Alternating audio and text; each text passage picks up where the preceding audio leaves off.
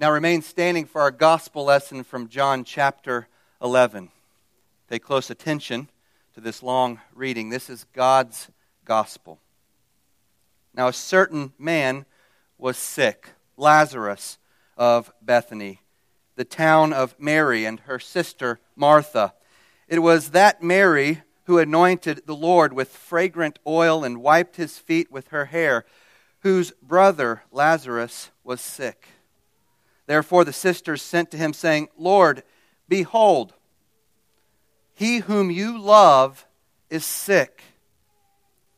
When Jesus heard that, he said, This sickness is not unto death, but for the glory of God, that the Son of God may be glorified through it. Now, Jesus loved Martha and her sister and Lazarus.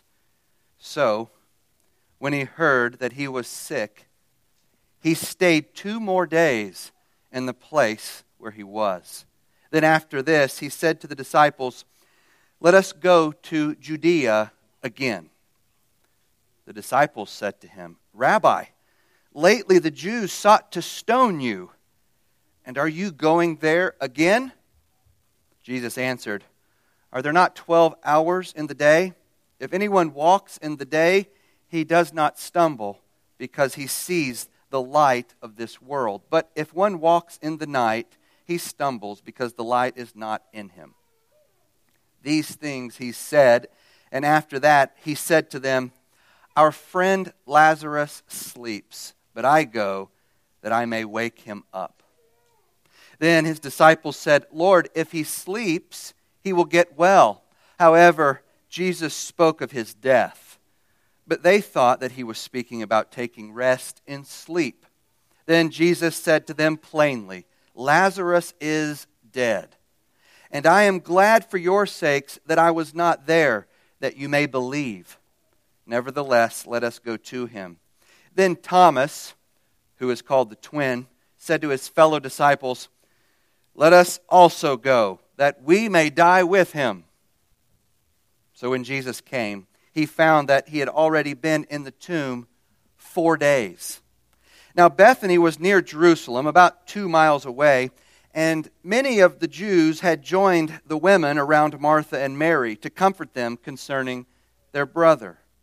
Now, Martha, as soon as she heard that Jesus was coming, went and met him, but Mary was sitting in the house. Now, Martha said to Jesus, Lord, if you had been here, my brother would not have died. But even now, I know that whatever you ask of God, God will give you. Jesus said to her, Your brother will rise again. Martha said to him, I know that he will rise again in the resurrection at the last day. Jesus said to her, I am the resurrection and the life. He who believes in me, though he may die, he shall live. And whoever lives and believes in me shall never die. Do you believe this? She said to him, Yes, Lord. I believe that you are the Christ, the Son of God, who is to come into the world. And when she had said these things, she went her way and secretly called Mary, her sister, saying, The teacher has come and is calling for you. As soon as she heard that, she arose quickly and came to him. Now, Jesus had not yet come into the town, but was in the place where Martha met him. Then the Jews who were with her in the house and comforting her, when they saw that Mary rose up quickly and went out, followed her saying, She is going to the tomb to weep there.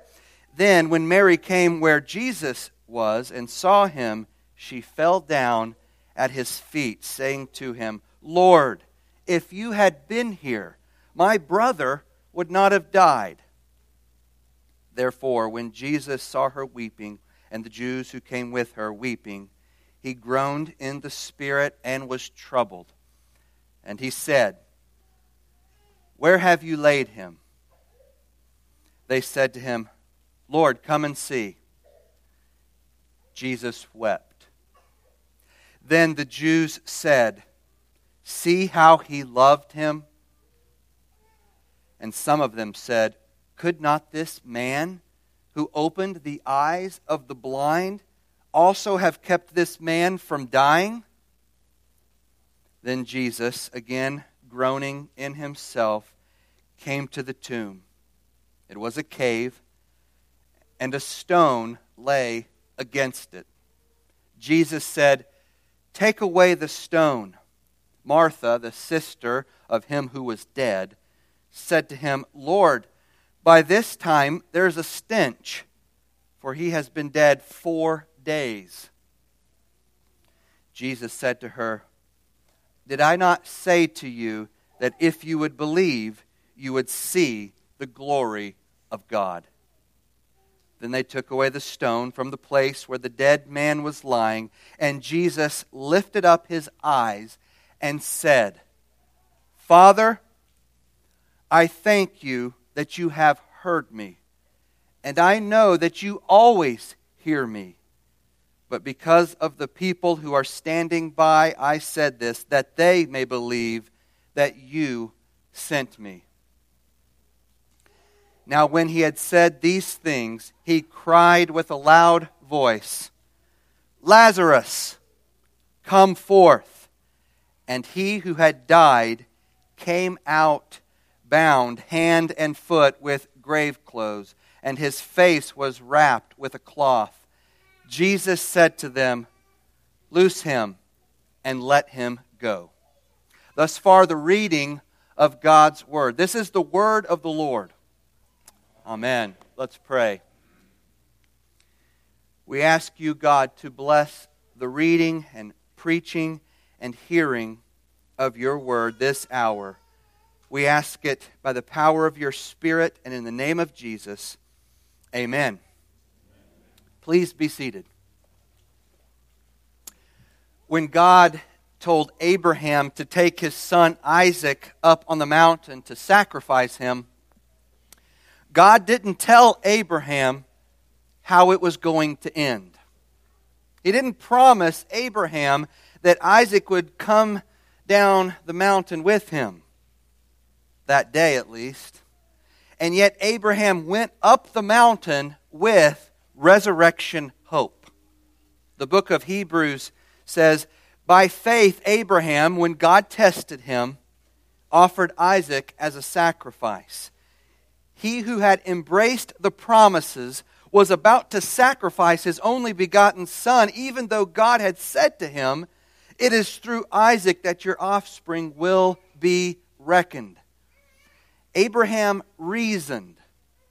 He reasoned on the basis of the promises. He reasoned by faith that God could even raise the dead. And so, in a, manner, in a manner of speaking, he did receive Isaac back from the dead. Abraham had the resurrection perspective. He knew that his God is a God of resurrection. And this faith, as the author of Hebrews calls it, this resurrection hope enabled Abraham to trust God even during this extreme test of being told to put the promised child, the promised son, to death. Abraham didn't know how it would all work out. God didn't spell out the details. It says he reasoned the, the big picture, but he knew by faith that God always brings resurrection out of death for the ones he loves. That's what he knew. In the book of Habakkuk, that minor prophet that's hard to find, we witness a turning point in the prophet Habakkuk's perspective. At the beginning of his book, Habakkuk seemed hopeless. Remember all those questions he's asking God? You know, what are you doing, God? He says in chapter 1, uh, toward the very beginning, the second verse, How long, O Lord, must I call for help, but you do not listen? or cry out to you violence, but you do not save. As Habakkuk looked at his own people, Israel, the promised people, the, the chosen people, he saw oppression and immorality, unfaithfulness within, oppression from the outside. It looked as if God's sense of justice was gone. It looked as if God had abandoned his people and had turned a deaf ear even to his prophet, Habakkuk. But then by faith, he meets God, he encounters God, and from then on, he has a divine perspective, a resurrection perspective, we can call it. He suddenly realizes that God can and, in his time, will judge his enemies and vindicate his people. He doesn't know how, but he trusts that he will. He concludes his book this way in chapter 3, verses 17 and 18. Though the fig tree does not bud, and there are no grapes on the vines, though the olive crop fails, though the olive, I'm sorry, and the fields produce no food, though there are no sheep in the pen and no cattle in the stalls, yet I will rejoice in the Lord. I will be joyful in God my Savior. That's resurrection hope. That's faith in the God of resurrection, new life. Do you see your present problems from the perspective of your future hope when God will finally make all things right? Do you interpret the difficulties and pains and challenges of life through Abraham's grid of faith and hope in the God who raises the dead? Is that, is that your grid? The book of Habakkuk is instructive for us because we, like Habakkuk, find ourselves on both sides of that fence, don't we? Sometimes we look around at what's going on and what God is doing, and we can't find anything redeemable. It doesn't make sense. We can't imagine how God is up to anything good. And we see all kinds of ways he could have made it, he could have done it better. And so we ask, Are you there, God? Are you listening to anything I'm saying? Why aren't you stepping in to save or to heal or to judge or to bring resolution? But other times we remember, as Habakkuk did before it was over with, that no matter how bad it gets, God is still God, God is still in control, and there are good reasons to rejoice in the Lord and to be joyful in God, my Savior.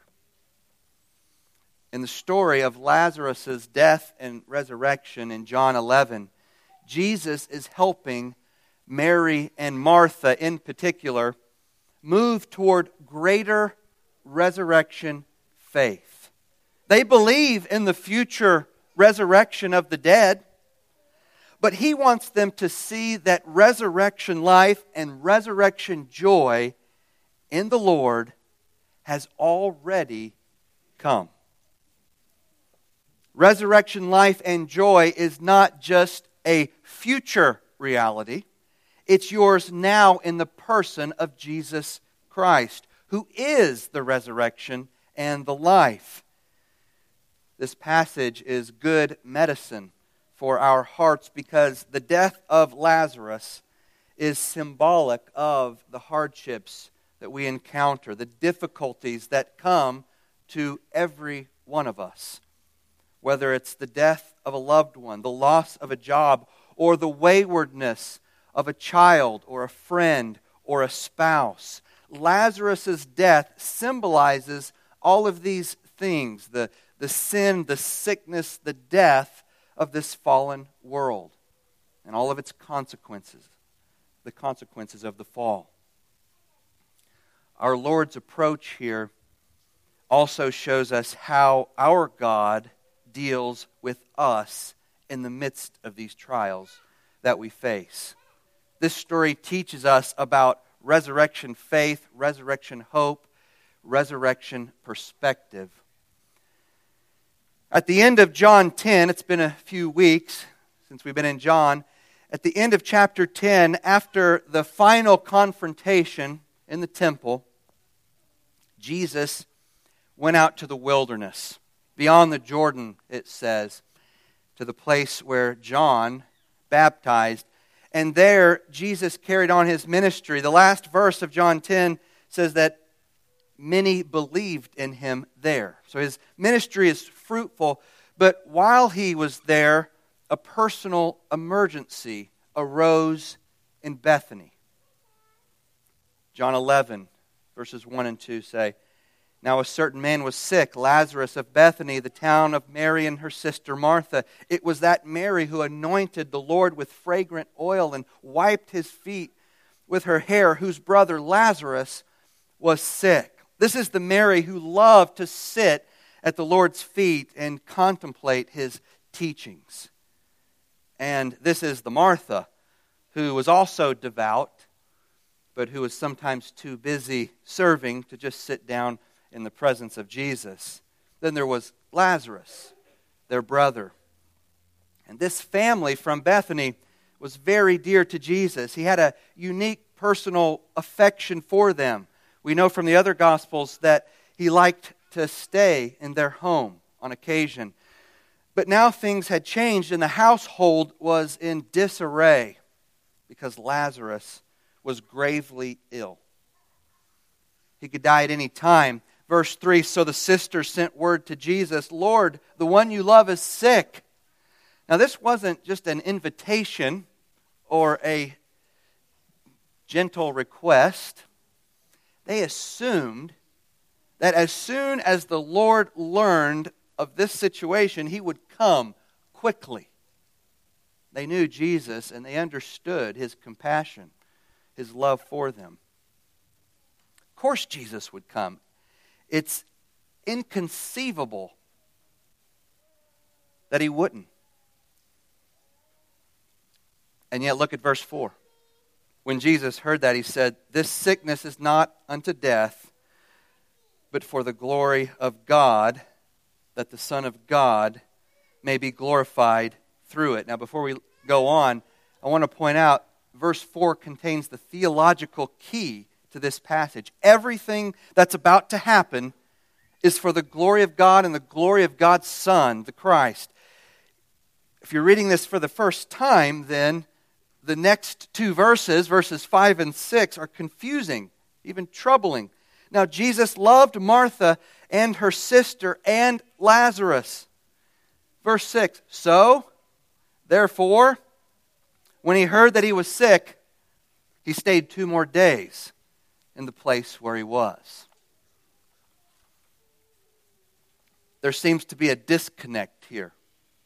How does verse 6 follow verse 5? It says Jesus loved them, Mary, Martha, Lazarus, so much that he stayed away. He didn't come. From ground level, it seems sometimes, it appears to us that even though we're Christ's children, even though we belong to Jesus, he doesn't really care about our particular situation. At times, our circumstances seem to admit no other interpretation.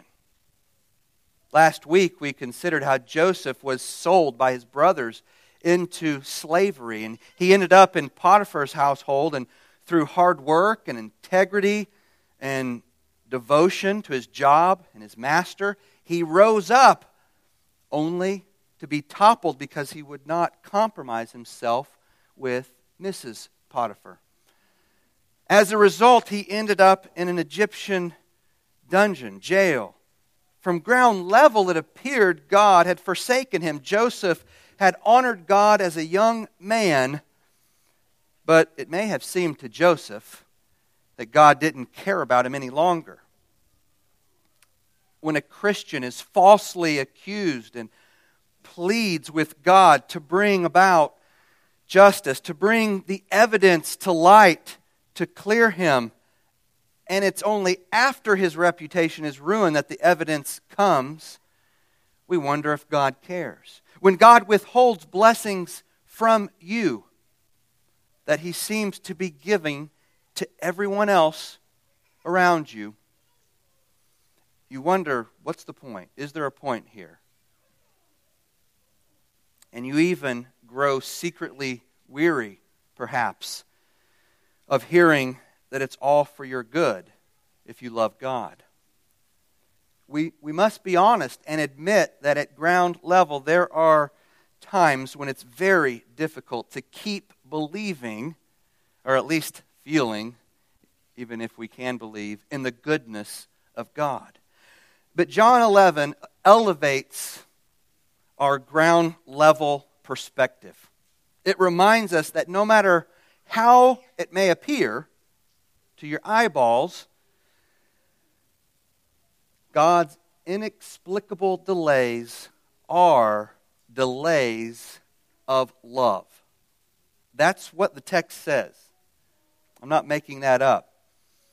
When you're being ravaged by the events of life and Jesus delays in bringing relief, it's difficult to believe that he loves you. But John 11, 5 and 6 clearly claim that these delays are delays of love. He loved these three people. And so he stayed away a little while longer.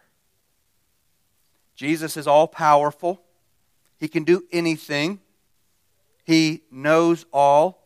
He knows when the sparrow falls. He knows your plight, and He cares. Last week we learned that His delays are for your good. Now we see in verse 4 of John 11 that they're also for God's glory. And we see in verses 5 and 6 that they're motivated by His love for you. How can we earthbound creatures come to understand this kind of love, to believe it in, in spite of our crises?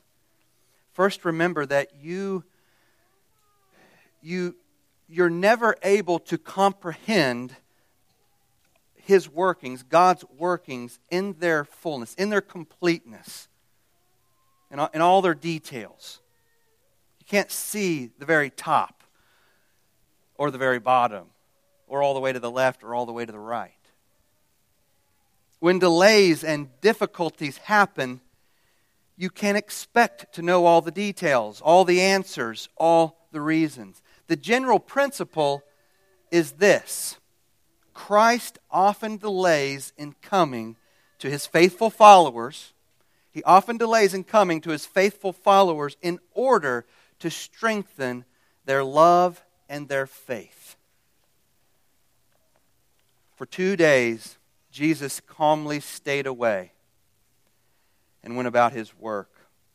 Verse 7 Then after this, he said to the disciples, Let us go to Judea again.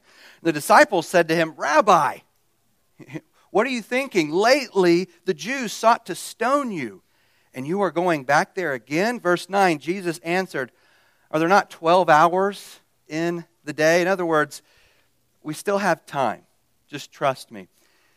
If anyone walks in the day, he does not stumble because he sees the light of this world. But if one walks in the night, he stumbles because the light is not in him. And there, Jesus, there's sort of a double meaning there. He's telling them it's still daylight, that the darkness that's coming, is, it's not here. You know, we got 12 hours, and we're not to the end of that 12 hours. But he's also telling them that if you walk in the light, if you walk in the day, you won't stumble no matter what. Verse 11 These things he said, and after that he said to them, Our friend Lazarus sleeps, but I go that I may wake him up. Verse 12 Then his disciples said, Lord, if he sleeps, he'll get well. You know, let, let him sleep, let him heal. However, Jesus spoke of his death, but they thought that he was speaking about taking rest in sleep. Then Jesus said to them plainly, Lazarus is dead, and I am glad for your sakes that I was not there, that you may believe. Therefore, um, or, sorry, nevertheless, let us go to him. Verse 16 Then Thomas, who is called the twin, said to his fellow disciples, Let us also go, that we may die with him. You've got to love Thomas's comment there in verse 16. Okay, man, you, you heard the master. Let's go back to Jerusalem so that when they kill him, they'll kill us too. Thomas doesn't realize, though, that the death of Jesus as the Lamb of God could not be shared by his disciples. There's a lot he doesn't understand, of course, but that's one thing to draw from this. This is the death that Jesus will die is a unique death. It's for him only. Now, the disciples will die in their ministries. They will take up their cross, but Jesus will die a unique death, a sacrificial death for the sins of his people. And as one commentator put it, there is another sense in which Thomas spoke better than he knew. His words have become a clarion call to would be disciples to take up their cross daily and follow Jesus. End quote. The disciples needed to learn that as long as they were walking in the spiritual light of day, they wouldn't stumble. They might die eventually, but they could die with resurrection hope. They could rejoice in being in and with the God who himself is resurrection and life. By now, Lazarus was indeed dead. His sisters, and probably others, had prepared him for burial.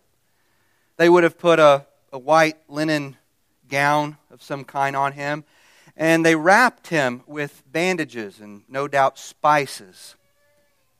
By the time Jesus arrived in Bethany, it was the fourth day, the, at least part of four days.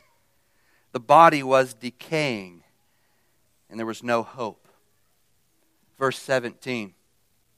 So when Jesus came, he found that Lazarus had already been in the tomb four days. Verse 18 Now Bethany was near Jerusalem, about two miles away, and many of the Jews had joined the women around Martha and Mary to comfort them concerning their brother. Then Martha, as soon as she heard that Jesus was coming, went and met him. But Mary was sitting in the house. Verse 21 now, Martha said to Jesus, here's what she said when she got there, just outside of Bethany Lord, if you had been here, my brother would not have died. This sentiment probably came often from the lips of Martha and Mary over the past few days. The wait had been agonizing as they wondered when will Jesus get here? She continues in verse 22 But even now I know that whatever you ask of God, God will give you. So verses 21 and 22 are words of grief that stems from love and faith. Grief and faith. Verse 21 Martha is confident that if Jesus had been present with Lazarus, when Lazarus was ill, Jesus would have healed him. In verse 22, in her bereavement, she has not yet lost confidence in Jesus. That's the point here. And she won't lose confidence in Jesus. She recognizes the peculiar intimacy that Jesus enjoys with the Father.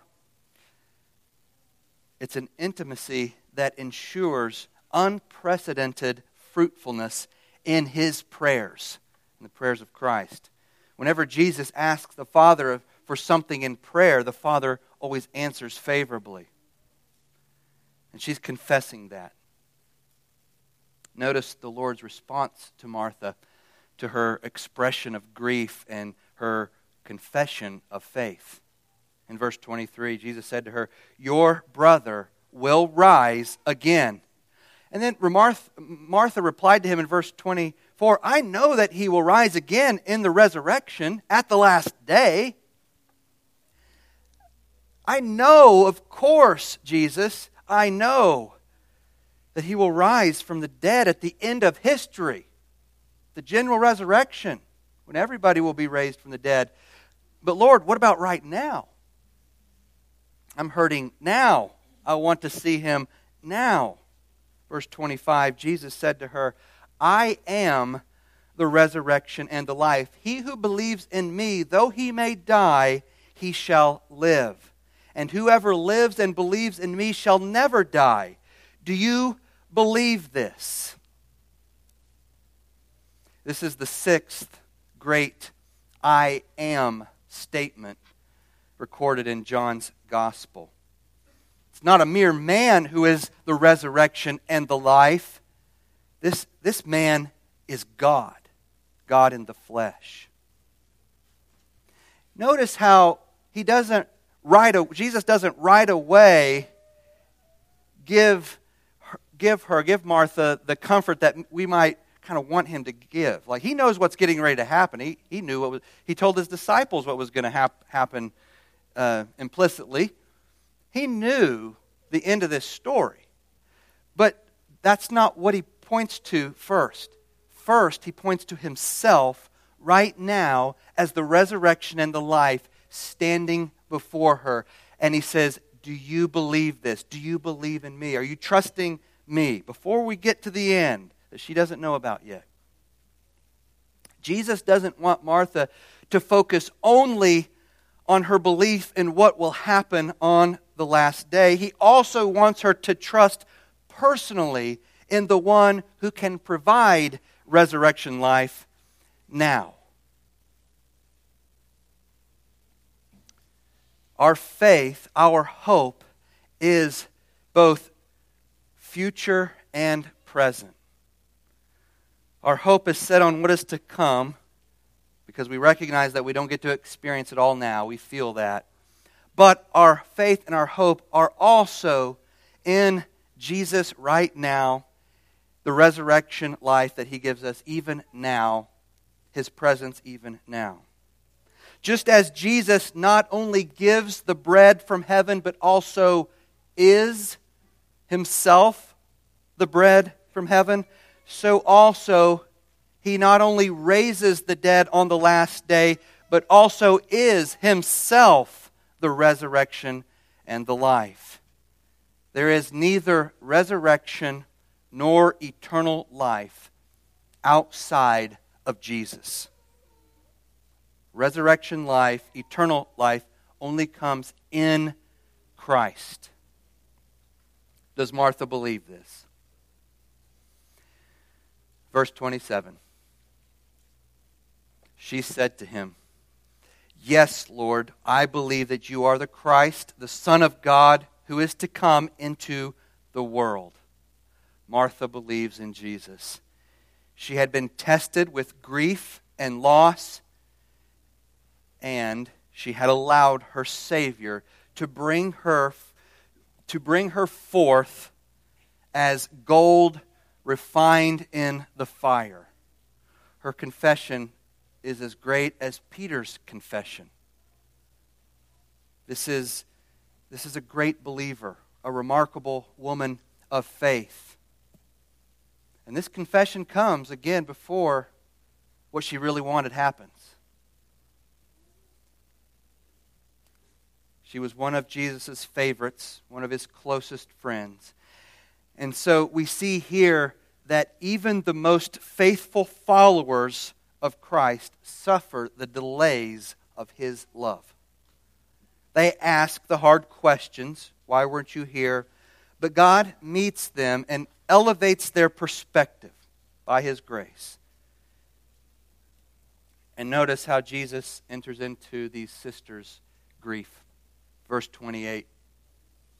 And when she had said these things, she went her way and secretly called Mary, her sister, saying, The teacher has come and is calling for you.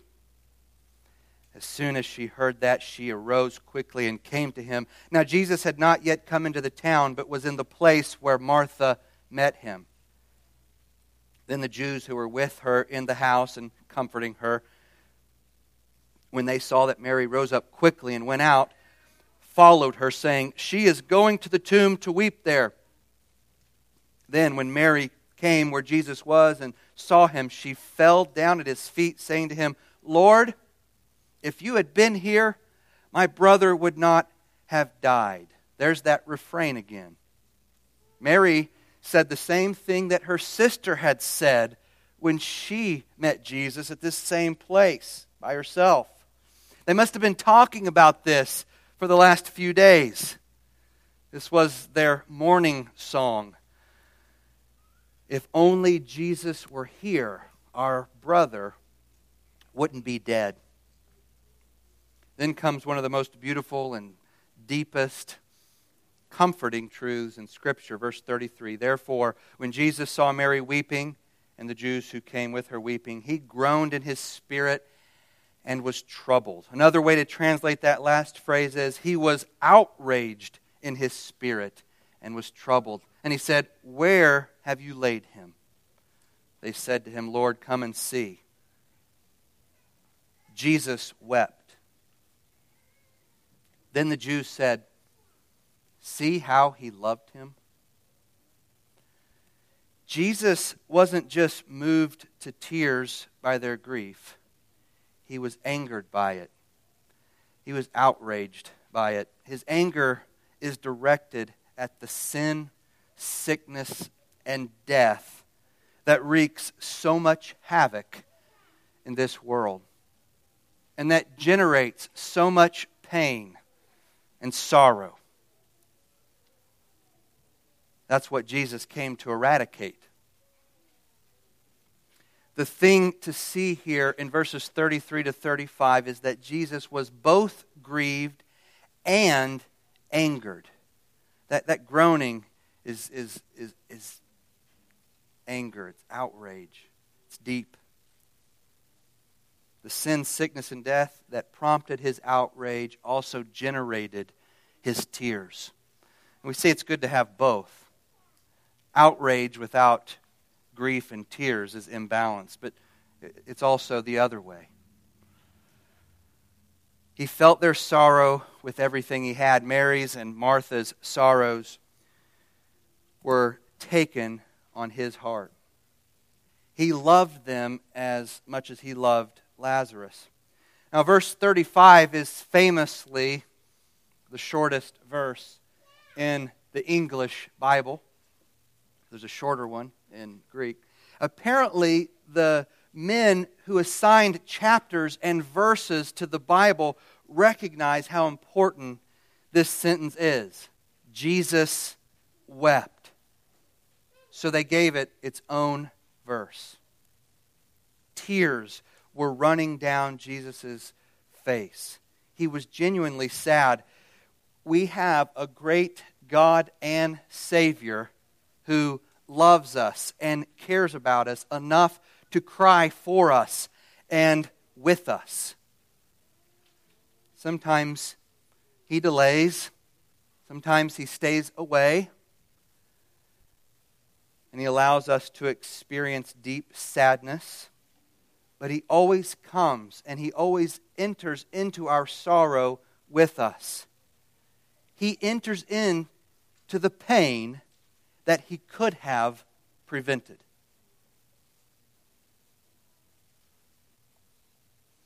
So if you're hurting, he wants you to know that he sympathizes with you. Jesus is not a stoic, he's not emotionless. Neither is God the Father or the Spirit. Hebrews 1 3 says that Jesus is the radiance of the glory of God and the exact imprint of his nature. Since Jesus knows and experiences our groaning, God the Father also feels with us. John says in the opening, uh, an opening chapter of his gospel, no one has seen God at any time. The only begotten Son, who is in the bosom of the Father, he has declared. Jesus is the declaration of God the Father. His whole life and ministry and teaching is a declaration of God. He's the exegesis of the Father, the exposition of the Father. He makes the Father known, He reveals the Father's nature. If you know Jesus, you know the Father. We don't have a high priest who can't be touched with the feelings of our infirmities. God shares in our sorrows. You know how this works if you have children. Parents, what happens inside of you when you see other kids making fun of your child because of something she's wearing or because the joke that he told wasn't funny? How do you feel when your infant has a high fever? When your children experience disappointment or rejection or embarrassment or pain or sorrow or sickness, you experience it right along with them. Sometimes you even experience it more deeply than they do. And so I ask is God a less compassionate parent than you? Does he feel your groaning less than you feel your children's? Of course not. He loves you more than you love your children. A lot more. If you're a wise parent, you don't always step in when your child is hurting. You know the value of letting them experience the pain of life in this sin diseased world. There are mean people, there are hard circumstances. You can't take that away. You can't shield them from it forever. Sometimes they need to work through the emotional pain or the physical pain on their own, at least for a time. Or at least without you stepping in the way you would like.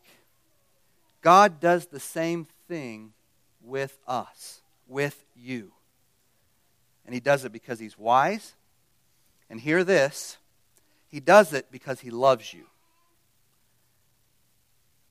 Does God sometimes seem passive and disconnected from your trials? Of course, that's normal. That's by design. It's part of your training program. He does it because he's wise, and hear this, because he loves you. His delays are for your development in faith and righteousness and character, as it was for Mary and Martha. At the same time, he's never, ever as far as he sometimes seems. Now, not everyone was impressed with the kind of love that Jesus is showing here. Sometimes we're not either.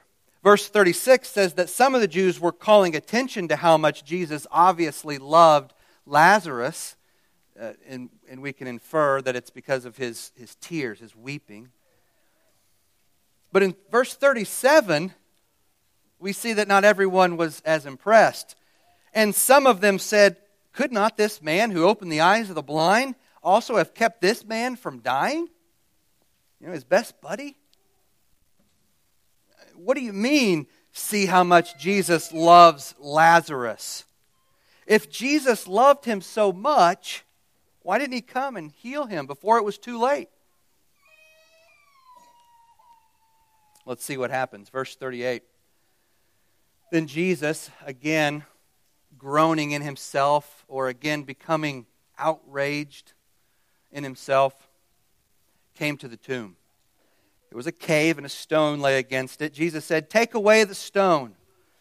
Martha, the sister of him who was dead, said to him, Lord, by this time there's a stench, for he has been dead for four days. we can understand how Martha felt. With all this misery, why pile on? Why open the grave and let the stench come out? Why pour salt on the wound? Why look at the face of a putrefying corpse? She didn't understand what Christ wanted to do. Verse 40. Jesus said to her, Did I not say to you that if you would believe, you would see the glory of God? Then they took away the stone from the place where the dead man was lying. And Jesus lifted up his eyes and said, Father, I thank you that you have heard me, and I know that you always hear me. But because of the people who are standing by, I said this, that they may believe that you sent me. So imagine the scene with me. Martha apparently gives her consent. She objects, but then apparently she gives her consent, and the stone is rolled away. Jesus starts to talk to the Father out loud so that everyone could hear his prayer, his communication with the Father. And surely the crowd of people grows quiet as they try to sort out the mixture of confusion and curiosity generated by Jesus' odd actions. Perhaps Jesus' public prayer allows the sisters to begin to become cautiously hopeful. It's hard to say. Not much time elapses. And then suddenly, verse 43 when Jesus had said these things, he cried with a loud voice, Lazarus, come out, come forth. Now, he didn't have to shout for the miracle to work. We know that, right? He wanted everyone to comprehend the drama. Verse 44 And he who had died came out, bound, hand and foot, with grave clothes, and his face was wrapped with a cloth. Jesus said to them, Loose him and let him go. The funeral became a party. The dead man was alive. As believers, we know that all our times of sorrow will eventually turn into joy. We believe that. We know it. Remember the promise in Revelation 21 4. And God will wipe away every tear from their eyes, from our eyes.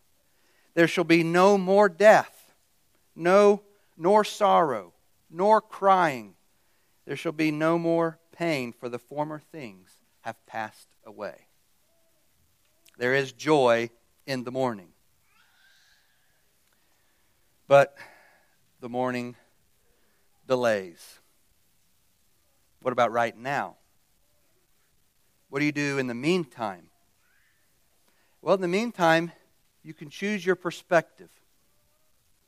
You can dwell on what you see and experience at ground level, and you can get lost so that it's the only thing you see. Or you can choose to believe that the God man, Jesus Christ, the Son of God, is the resurrection and the life, and that help is on the way. He won't delay forever. His delays are always temporary. And they're delays of love. God's silence is a silence of love. Yes, sometimes God is silent to our senses, to our experience. He cares so much, though, that He enters into your sorrows. Remember, He's not stoic. We don't have an emotionless God.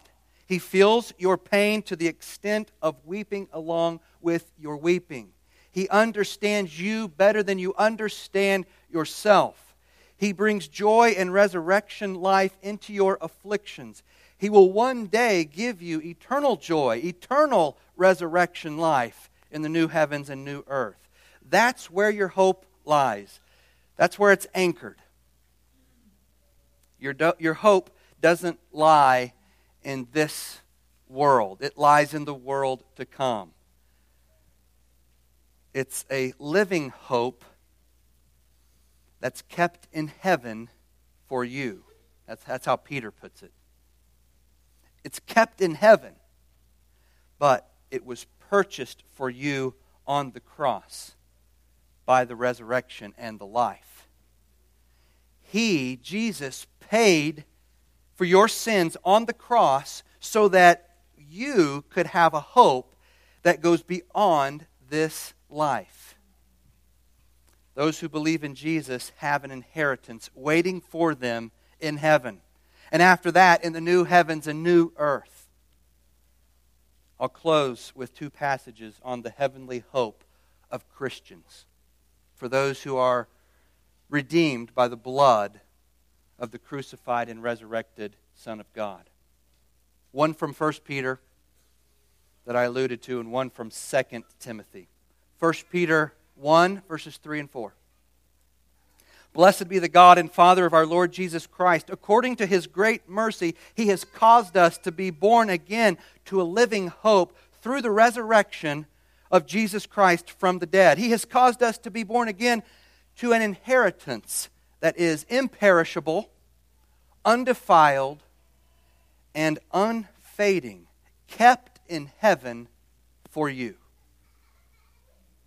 This hope, your inheritance, is waiting on you in heaven if the blood of Christ has paid for the sins that you've committed on this earth. Wait on it. Long for it. Live for it.